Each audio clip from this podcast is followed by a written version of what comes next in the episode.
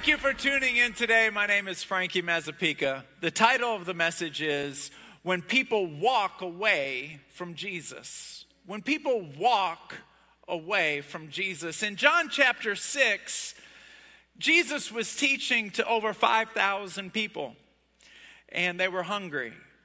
They all wanted to eat, but the only food he had was the lunch from a little boy. Uh, and the boy had two fish and five loaves. Jesus took the two fish and five loaves, he prayed over it, and he started breaking it into pieces. As he was breaking it into pieces, the fish never ran out. As he was breaking the bread, the bread never ran out. There were baskets left over of fish and bread that fed over 5,000 people. After they enjoyed their lunch, Jesus started walking away. The disciples started following him. The 5,000 people all stood up and started following him. And Jesus looked back at the 5,000. And he said these words in John chapter 6, verse 26. He says, You are following me because I fed you, not because you understood the sign of the miracle. That's why you're following me. In other words, you're following me because you got a free meal. You're following me because you think if you stay close to me, I'll just continue to bless you over and over again. It's not me you love, it's the blessings you're addicted to. And they all started saying, No, it's not true. It's not true. We would follow you even if times were hard. We would stay faithful to you even if we were in a rough patch. And so Jesus said back, Okay, I'll tell you a little bit more about me. And, and let's see if you're still wanting to follow me. So in, in verse 51, Jesus said this He goes, Listen careful. I am the bread of life that has come down from heaven. Anyone who partakes of me will live forever. And I will make this bread available for the entire world so the whole world can live. And then he says, I am the bread. My flesh is the bread. As soon as he said that, people started arguing with one another. And they said, How can this man ask us to eat his flesh? Now, you know, there were some smart Alex out in the crowd. What do you want me to do? Come up and bite you on the shoulder? What's he talking about? And so Jesus looked back at them, and the truth was so beyond their imagination. That the Bible says that many walked away. In the New Living Translation, it says that they left him and deserted him. That's a powerful word, to desert someone. I don't have the time to unpack that term, but I do know this that it was hurtful to the Lord to see them walk off just because there was something that they could not understand. There is a mass exodus of people every single day that walk away from the faith and get mad at God because they don't understand what He's doing. I, like you, get upset when He does not answer my prayer the way I want Him to answer it. Clearly, He did not get the memo. He didn't get the memo.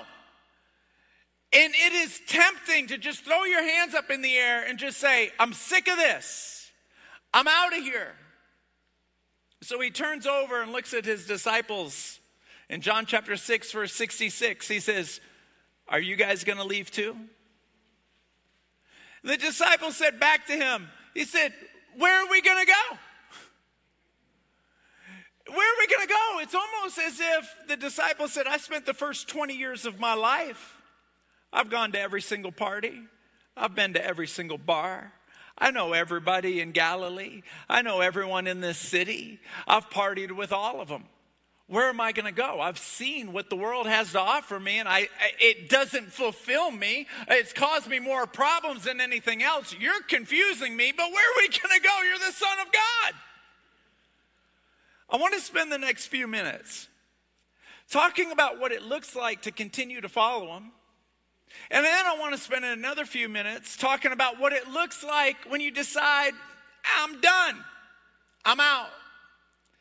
For the group of people that say, I want to continue to follow you, this is what it looks like. There's actually three particular characteristics. The first one is that there's this constant act of pursuing. Now, this is a big uh, characteristic that, that I'm finding is not common amongst people who call themselves Christians. It's one thing to acknowledge Jesus, and it's another thing to pursue him. You can acknowledge him as your Savior, but never pursue him to experience his presence. There's a big difference, and I'll tell you this so long as you don't pursue him, he will disappoint you. Because until you know his ways, you know his thoughts, and you know how much he loves you, which is something you can only discover while pursuing him, you will be disappointed in him. People who complain about God, complain about the church, complain about the faith, complain about Bible, these people are people who acknowledge but do not pursue. It's all head, no heart. The more you experience of Him, the more in love you fall in love with Him. The less you experience, the less enamored you are. I want to challenge you if there's only one thing you say, you hear me say, if there's only one thing you hear me say, Jesus is a whisper away every day, every night. And the moment you whisper, you begin to feel his presence. The moment you whisper, the moment you whisper, please hear me say that. In your head, it sounds like that is not true. And that's why you won't whisper. But just trust me, whisper his name. And an immediate, immediate response, you will sense in your heart that his presence is near. When you say, I'm going to pursue you, what you are saying is what Paul says in Philippians chapter 3, verse 12, he says, Oh, that I may apprehend that which has apprehended me. Apprehend means to take hold of. He's saying, God, you have a hold of me. I want to have a hold of you. You have a hold of my heart. I want to have a hold of your heart. Let me say it another way. In Psalms 139, verses 1 through 3, it says this Oh Lord, you have searched my heart. You know everything about me. You know when I sit down, you know when I stand up, you know my thoughts when I am afar off. You know when I travel, you know when I stay home. You know everything I do. You know every word I'm going to say, even before I say it.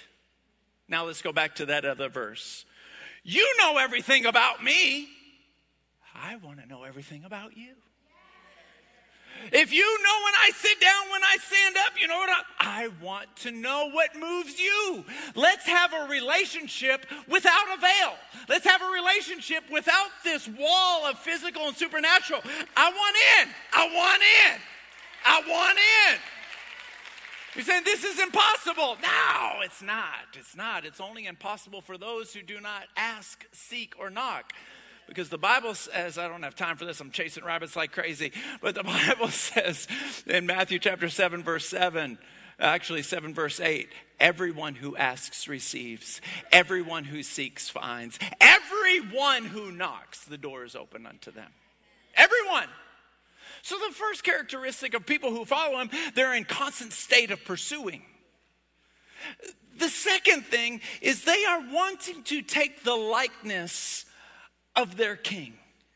I want to be like you. Make me like you. I love you so much. Make me like you. I want to think like you, talk like you, act like you. Raise your hand if you have a job or if you've ever had a job. You've had a job, you've ever had a job. You, uh, you know that when you get a job, there's an orientation. They tell you in a handbook, this is what we dress. I've worked at 21 jobs between the ages of 16 and 19. 21! 21! How can you go through so many jobs? Managers are real picky about showing up and every one of those jobs Chili's, Red Line Hamburgers, Fuddruckers, every one of the, Bennigan's, it's not there anymore. But all these places, Domino's, I've worked at all of them. They all have an orientation. They all have an orientation, a training. This is what you wear. This is how we want you to dress. You show up and say, No, I want to wear tank tops. Fine. You can't work here. This is how I dress, and this is how we talk. I like to drop the F bomb with people I don't like. Fine, you can do that at home, but not here. So, this is how we dress, and this is how we talk, and this is how we behave. When people disappoint you, remember, we are working for them.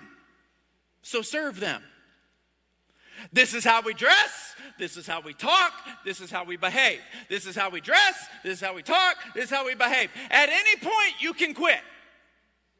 But you're not getting the benefits anymore. We're not paying you on Friday anymore. Don't expect to get paid on Friday if you're not dressing like us, if you're not talking like us, and you're not serving people like us. Doesn't matter if it's construction, doesn't matter if it's a snow cone stand. This is how you dress, this is how you talk, and this is how you serve. You can quit anytime you want. This is the culture. This is how we do business. This is how we live. This is our culture. Jesus just happens to be the same way. Nothing different. This is how we dress. This is how we talk. This is how we serve people.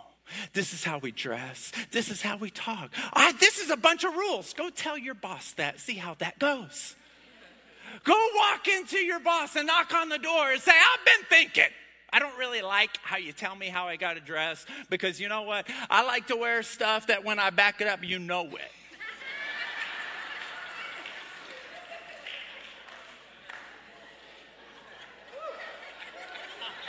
See how that goes. Let me know. Let me know how that goes. Better get in the next point before somebody throws something at me. There's a pursuing. There's there's a likeness. Almost fell off this stage. There are miracles, there are healings. I'm gonna pray for myself. Number three, there's a partnership. This is the most exciting thing in the world. For those of you that think that Christianity is all about behavior so that you can have a retirement plan in heaven, be good, go to heaven. Don't be good, go to hell. No, no, no, no, no, no, no, no, no. That's not how it works. It's about this partnership. And the partnership is beyond your imagination. It is, pheno- it is phenomenal. It's like trying to explain fireworks to someone who has never seen fire. Very hard to do. It's beyond your imagination. In 1 Corinthians chapter 1 verse 9, it says that God is faithful to do what he says and he has invited you into partnership with his son Jesus Christ. Last Sunday on the way home, I was driving, I'm on my way home, and I'm talking on the phone. I shouldn't be doing that. If there's any cops here, mind your own business. And I'm driving, and, and as I'm driving, there's, there's a, a, car going this way, I'm going this way, and there's a single mom pushing her car with her teenage son, and it was the cutest thing I've ever seen. It, the middle schooler was driving because someone had to be behind the wheel, so I could only see like the top of his head. It was so cute. But anyway, um, more uncute was happening than cute. And so I just felt like like lightning. Turn around. So I turn around. I back up my truck. I'm like, let's make this a lot easier. Strap it up. I'll take you guys to the gas station. They didn't seem overly joyed, to be honest with you. I thought they were going to be like, oh, thank you so much. I was like, all right, whatever. You know, I'm going to strap you guys up, take you to the gas station. I'm going home, going to bed, because that's what God wants me to do on Sunday afternoons. He wants me to lay in bed. I'm going to go answer the call. strap up the truck, get it to the gas station, pull it right up next to the to the gas thing. I get out, I'm like, you know what, I'm gonna buy y'all gas. So I reach in my pocket pull out the credit card to stick it in there, and they're like, it's not the gas. And all of a sudden I realized why they're not overly joyed. They knew the car blew up. Now I don't know what your guys' background is. Okay. My parents have owned many cars that have blown up.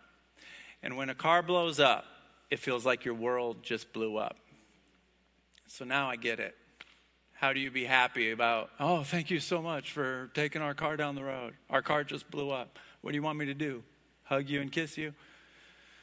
So I'm holding the baby, the two year old. There's a 17 year old, a 14, a 13 year old, and a two year old, and a single mom. And the 17 year old says to the mom, Hey, call this person, call that person. And in my head, I'm holding the baby because I'm like, Come up with a plan. I mean, I did my part, come up with a plan. I'll hold the baby while y'all come up with a plan. That's what I'm thinking. Like,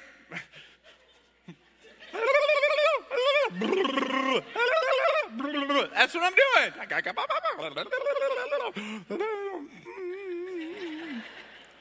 Her name was La Sylvia. I'm like, hey the mother says to the son, You keep on saying people's names like they care. These people don't care about us. They're not going to drive up here and take care of us. We live in Katy. It's about a 40 minute drive. We, these people don't care about us. I'm like, okay, okay, load up. I start driving them back to their house. And I decide that I'm going to do more than what I was planning on doing. I ended up blessing them more than what I was planning on blessing. You know what she says? She goes, because of the, the size of the blessing, she says this I was in my kitchen last week on my knees with my head against the wall, crying out to God for help. And I felt in my heart, I felt in my heart the Lord say, It's your turn now. Now, watch this. The Lord told her, It's your turn. A week before the car blew up, a week before I ever came in the picture, He said, It's your turn. Now, He's got the whole world of people to choose from to bless her. Anyone could have pulled a U turn, anyone would have helped them. You fall in love with that family that fast. But I got to partner with him. I got to. I heard the whisper. It, I got to. So when I get home that night, I laid down and I said, Man, thank you for letting me partner with you. That's a partnership. You're just aware. So, number one, there's pursuing. Number two, there's a likeness. Number three, there's a partnership. But what about the people? Let's say I don't want to follow you. What about that? How's that? How does that unfold? Because from a distance, it looks pretty good. It looks pretty good to have this uh, no standard lifestyle. Forget holiness. Forget God. Forget church. Uh, forget it all. From a distance, it looks it looks like it's working out for them. Three things. Number one, an undisciplined life is not a life without accountability. You can live any way you want to, but you're going to have to answer for your decisions. You can party tonight, but when the sun comes up in the morning, you got to deal with what you decided to do the night before. An undisciplined life is not a life without consequences. Father, you have children. You have a wife. Wives, You have a husband. These fixed variables are not going away, there's consequences. Number two, there is an unsettling type of lifestyle that comes with an undisciplined lifestyle. Just always unsettled. If we were animals, then our whole life would either be good or bad depending on the weather. If a pig has food in its trough, the pig is happy. If a sheep is in a green, grassy field, the sheep is content. If the sun is up in the morning, the birds will be cheap, chirping. But if there's a freeze, if there's snow on the ground, if the external circumstances have changed, the pig is no longer happy, the sheep is no longer content, and the birds are no longer singing. It's all external. If we were animals, it would be that simple. But we all have met millionaires in the toilet of depression, and we have met poor people full of joy and peace. Contentment and joy comes from within, it's not around us. It's not around us. You know it, and I know it. Yes, the job, the pay, this and that. Yes, those are stress factors for sure. But we all know that joy and sorrow comes from within. Have you ever visited someone in the hospital and they walk you walk in and they seem to be full of joy and you're like, "How are you full of joy? Things aren't going well." It's not external. It's right here. If you choose to not follow him, there will be consequences. Number two, your life is going to be unsettled. You can wear a Rolex and drive a Benzo if you want to. Drive a 5.0 with the rag top down so your hair can blow. All that kind of stuff. It's not as pretty as it looks. And number three, people are watching. When I was 17 years old, I was not living for God. I was not living for God. Someone handed me a book. Never read a book in my entire life. I was too busy quitting jobs. Actually, it's not true. I read one book in the seventh grade about basketball. But someone handed me a book. I took the book, read it cover to cover. It was a Christian book by and the guy that wrote it, it. While I was reading it, he felt like he was about 10 years older than me. And I decided while reading the book, I'm going to be like this guy. And I started changing my life. The author has never met me, I've never met him. He could have walked right up to me and said, Hi, Frankie. And I would be like, Who are you? He changed my life. He had no idea I was watching him, he had no idea I was following him. 10 years later, he comes out with some media blitz and says, I no longer believe anything I wrote. I don't believe in God, I don't believe in this, I don't believe in that. It's all it's it's all foolishness. And I'm like, "Wait a minute. You changed my life. You changed my life." He has no idea how much that hurt me. See, when you choose to not follow the Lord, you have no idea of the people who's watching you and following you and drawing strength from you. And you may be saying to yourself, You can't draw strength from me. I'm going through hell sideways right now. Yes, that may be true, but they are in awe of the fact that you're still alive. They are in awe. They can see you going through hell and they're scratching their head and they're saying, How are you staying so strong? And if all of a sudden you decide to walk off, forget the faith and forget the Lord, you have no idea how many people are watching. Can I plead with you? Keep your eyes locked on the Lord. Keep your heart set on Him, regardless of the external circumstances. Can you receive that this morning? Come on.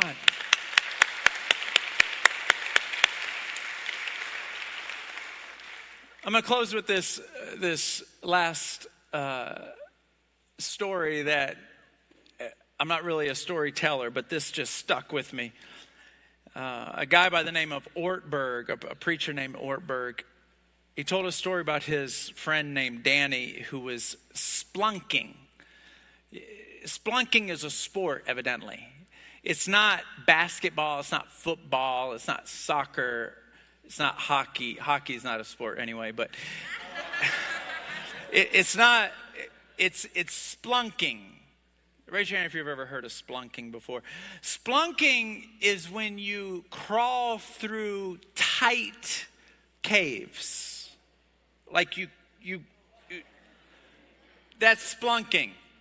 Now, who wants to go splunking this afternoon? I saw hands go up actually. It's crazy. Absolutely crazy. So this this man named Danny, he decided to go splunking for the first time. He was like a skydiver. He liked to do crazy things, and so he went with this guide to go splunking. And he went to this cave, and at first he could just walk, and then it started to close, and so he had to hunch down.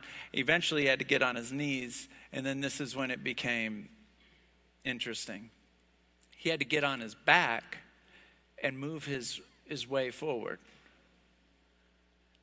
And then it got so tight that he could only move forward when he took the air out of his lungs and exhaled. Because his lungs full of air was too tight for the crawl. And he'd have to exhale. And then he started to lose it and he said to the guide, I'm about to lose it. I'm about to lose it. I can't, I'm, I'm about to lose, I'm about to go crazy. I'm, I'm about to lose it. And the, and the guide said, just listen to my voice. Don't concentrate on anything else. Just listen to my voice. I'm going to keep talking to you. And Danny died in that cave that day. No, he didn't. I'm just kidding.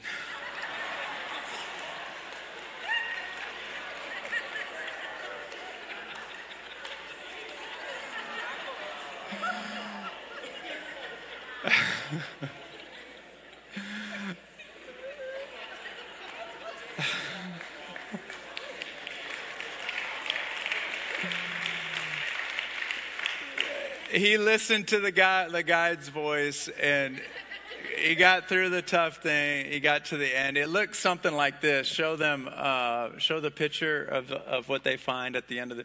It looks something like that when you get there. It's pretty amazing. But that that story could have went any either way, right? Like when I said he died that day, everybody was like, "Oh shoot!" Like it could have went that way, right? But but it didn't. I was like, it went this way, and it could have went either way. And the only thing that was different was that he chose to listen to the guy's voice, and he just concentrated on that voice. You guys are intelligent. You're ahead of me you see the parallel. Just remember that that voice is a whisper. It's quick. It's so soft you can almost miss it. It's quick, it's fast. It's so fast you may think it's you talking to you. Usually for me, it's a little bit scary. Especially if it's like, go apologize first. I'm like, no, that's not you, God. it's quick, it's fast, It's a little bit scary. But the more you follow that whisper, the more you'll hear, like Carmela heard when she was on her knees in the kitchen. It's your turn. I'm about to show you a, a video of someone that was recently healed in our church. If you go to church here, you already you know the pattern. I share a few thoughts about 5 minutes longer than what I should. And then I talk about a miracle that Jesus did. And then we just see what the Holy Spirit does. This is the part of the service I can't prepare for. Hopefully, while you were watching today and listening, you knew that I had prepared very hard this week. But at this point, there's no preparation. I have no idea what's going to happen after we watch this video. All I know is I cannot, I can't come to church anymore sing four songs, take up an offering, give an announcement, preach for 20 minutes, and say, Be blessed, see you later. I just can't do it. I've done it for 20 years. I can't do it anymore. I'm sorry. I, I can't. I, I have to see if the Holy Spirit will do something. And if he doesn't, he doesn't. I can't control him. He's like he's he's like the wind. You can't control it. But let's see what he's done recently. I think this was last week or the week before. Take a watch at this.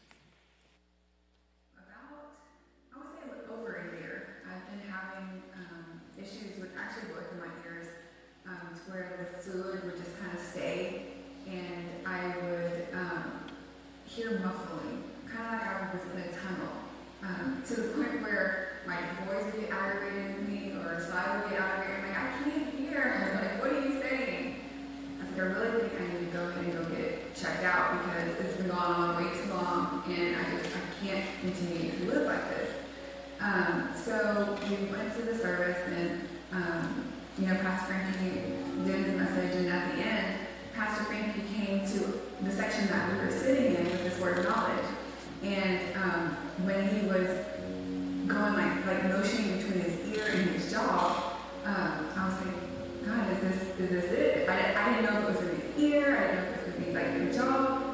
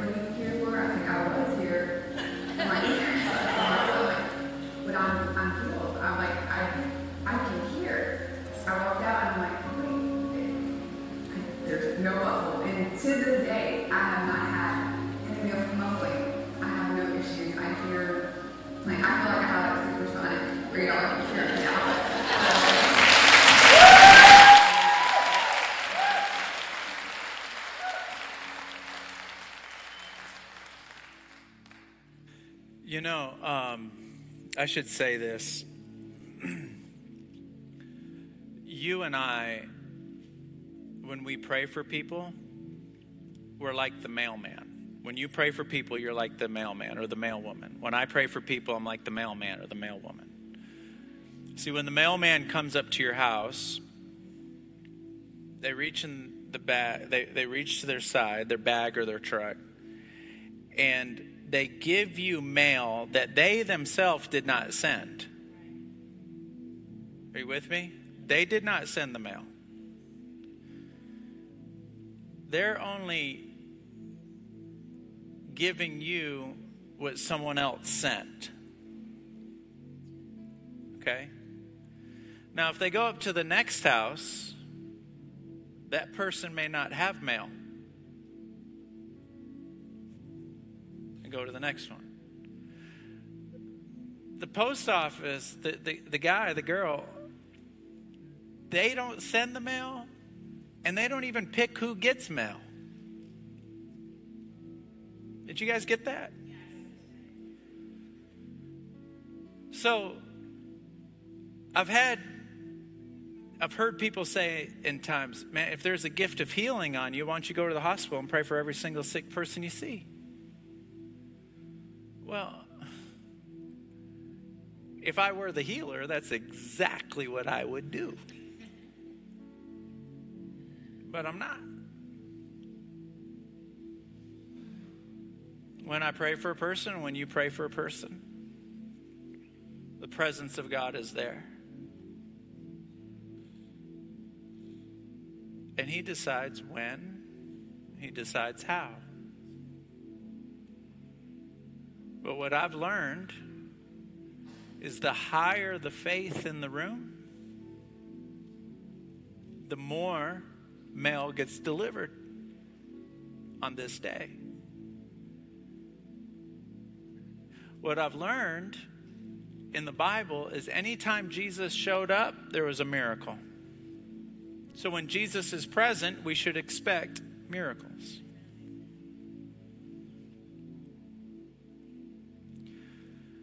Let's all stand to our feet for me, please. Uh, I'm sorry. Stay down. Sorry.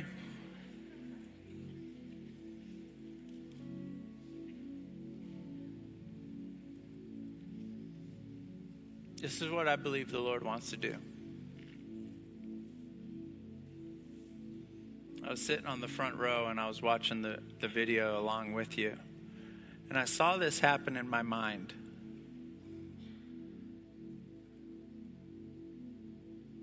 And I believe that it was what the Lord wants to do right now. See, Revelation chapter 19, verse 10 says, The testimony of Jesus is the spirit of prophecy. So when you talk about what he has done, you're really talking about what he's about to do. That's why we always play a testimony. So I believe there are people here that you need a healing. Some of you, it's an acute pain, but you feel it right now. Some of you, it's far more serious. This is what I'm going to ask.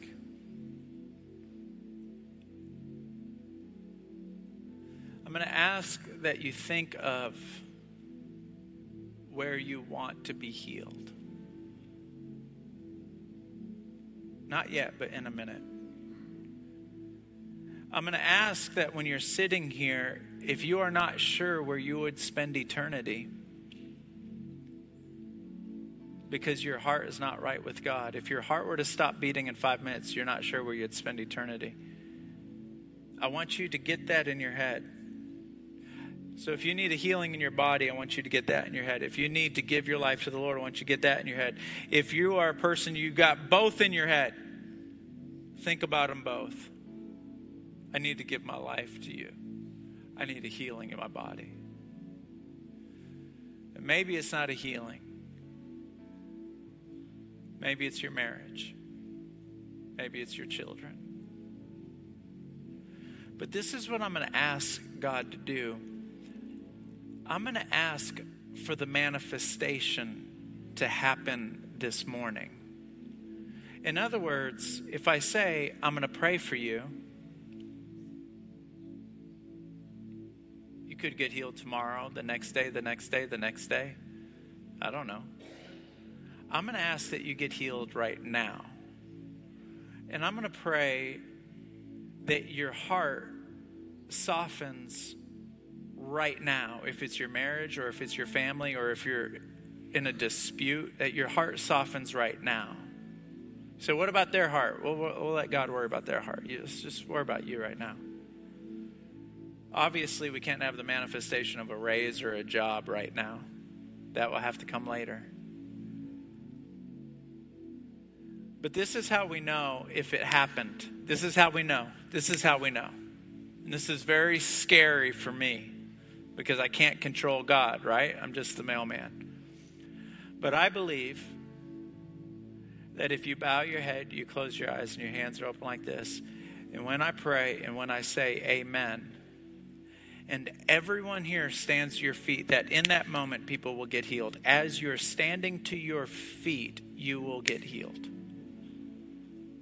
So if you have a pain in your body, I want you to think about it right now. Think about that pain in your body. Think about exactly where it's at. Is it your hip? Is sciatic nerve? Is it your back? Is it your shoulder? Can you not hear? Do you have a ringing in your ear? Think about it. Because if you don't identify it, then you won't know. I, I don't know if I'm healed or not. Well, think about it. That way, if you're in pain right now and you're not anymore, you know you got healed. If you have vision problems, look at something on the screen and say, I can't see that. If your ears are bothering you, if you have cancer inside of you, you can't feel that. But when you stand up, you know your body.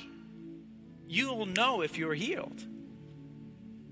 Now, don't come down if you're believing by faith that you're going to get healed. No. You know Test me if you want to, but I already know. I've seen it so many times. That's how it happens. If your heart all of a sudden warms and you start feeling a chill on your body or warmth on your body or goosebumps on your body or you start crying, that's these are manifestations. But what I see oftentimes is the Lord touches someone and they stay in their seat and I'm like, Oh, geez. I want you to come out of your seat and come stand down here. So, what's the point? God's already touching me. I didn't make this up, it's in the Bible. An altar is something made of wood, steel, or stone that things die on. And for whatever reason, it's important to God. And so when you stand up, if you feel yourself get emotional, if you feel healing happen, if you feel the pain that you've already acknowledged, some of you, the pain is already gone. You acknowledged it like five minutes ago and now it's already gone. You're like, oh, shoot, I think I got healed and we didn't even stand up yet.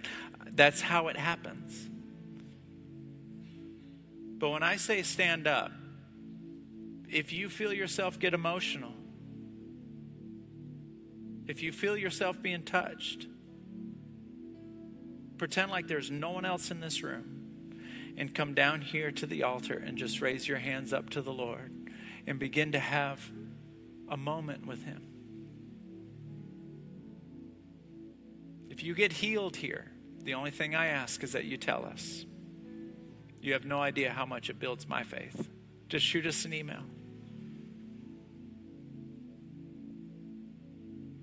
With your eyes closed, I want you to think of exactly what you want the Lord to do.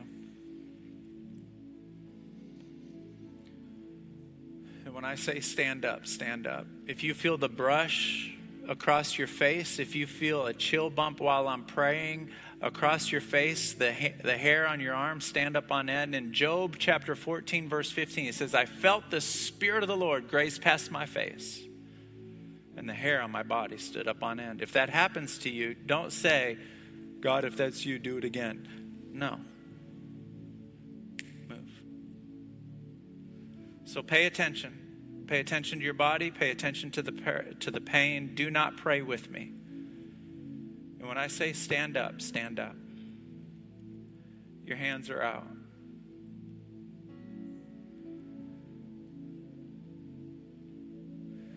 Spirit of the Lord, move in this room right now in Jesus' name, right now. begin to graze past their face, begin to touch their arm. Everybody stand to your feet right now. In Jesus' name. If you feel the presence of the Lord touching you, come down to the right. In the name of Jesus. Spirit of God, move in this room. Touch us in Jesus' name. Healings happen in Jesus' name. And now I'm just going to wait. You know if you've been touched, you know if you're being touched. Pay attention to the pain. If the pain is still there, stay where you're at. If the pain is gone, come down.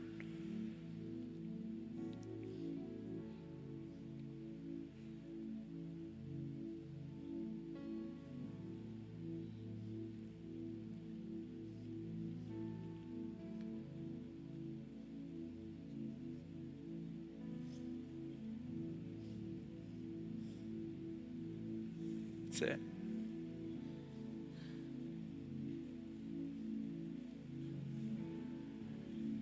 The Holy Spirit's like the wind. It seems like He just moved on this side of the room because this whole altar space has people down here. Holy Spirit, if you feel Him, it, do please, I'm begging you. This has nothing to do with me. This has everything to do with you. I don't. I care more about your relationship with Him than I can. Than I can. I can't. I pray for you so much. If you feel His presence touch you, heal you, like the wind, Holy Spirit, move in this room. Like the wind.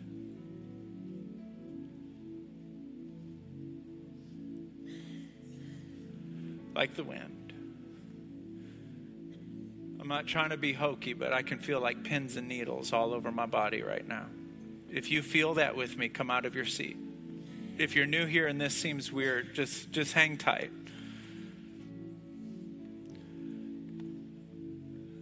In Jesus' name, in Jesus' name, the creator of the universe, I call on your name right now. Heal in Jesus' name. Cancer be gone, anxiety be gone, fear be gone, bones move, tendons move. In the name of Jesus, sickness let go. In Jesus' name, hearts of stone be broken, replaced with a heart of flesh, a new spirit. In Jesus' name, every family, every marriage, every son, every daughter, every mother, every father, in Jesus' name, right now, Holy Spirit, we call on you. We thank you. We know you're here. We can't see you, but we know you're here. Move.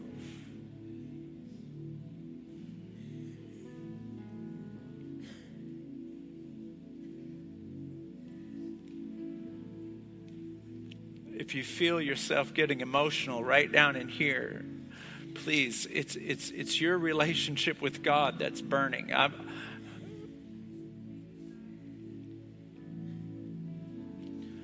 Holy Spirit, ask it again, again and again and again and again and again and again and again and again and again and again and again and again and again. Just raise your hands in this room if you would. Everybody, raise your hands. Bible talks about in Isaiah chapter 6 how an angel took a pair of tongs and grabbed a hot coal off of the altar of God and touched a man's lips with it. I'm going to ask that angels move right now, that take a coal off the altar and come down and touch your lips, that touches your body. If you feel him touching you, move. Don't stay in your seat. Please don't stay in your seat. There's something happens at the altar. In the name of Jesus, send your angels now to touch your children, to touch your daughters, to touch your sons in the name of Jesus.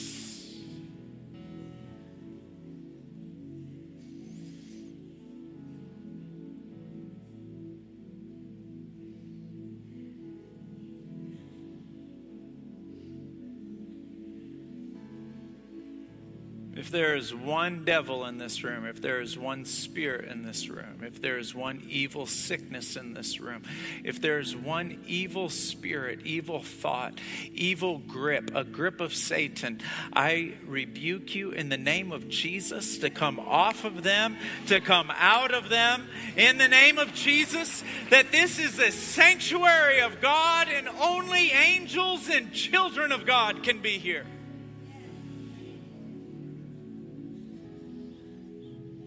Children in the nursery, children in the children's church, Down syndrome, come back.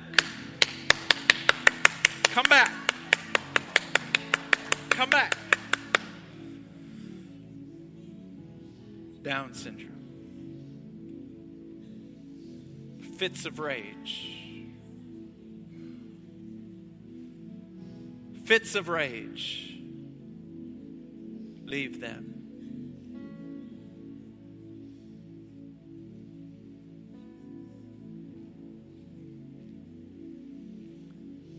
Holy Spirit. Hands raised. See, if you're new here and you're like, what in the heck is going on? This is what's going on. Let me tell you what's going on. You're looking at a pastor and you're looking at people that refuse to let their relationship with God be cognitive it can, it can start there, but it can't end up there. It can start there, but it can't end up there. It's got to be personal. We've got to feel His presence. If we're not interacting with His presence, we're playing games. Yeah, write that down. Hands raised. Lord, we love you.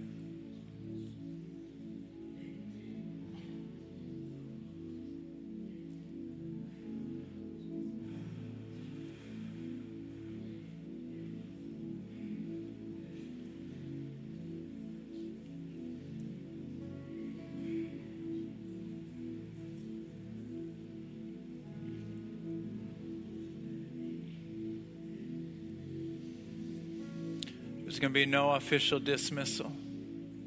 I don't want any song. I just want you. Okay. You can leave whenever you get ready, but just it, just stay at least at least at least 60 seconds longer. Just raise your hands right where you're at. You can stay as long as you want. The spirit of the Lord is doing something so personal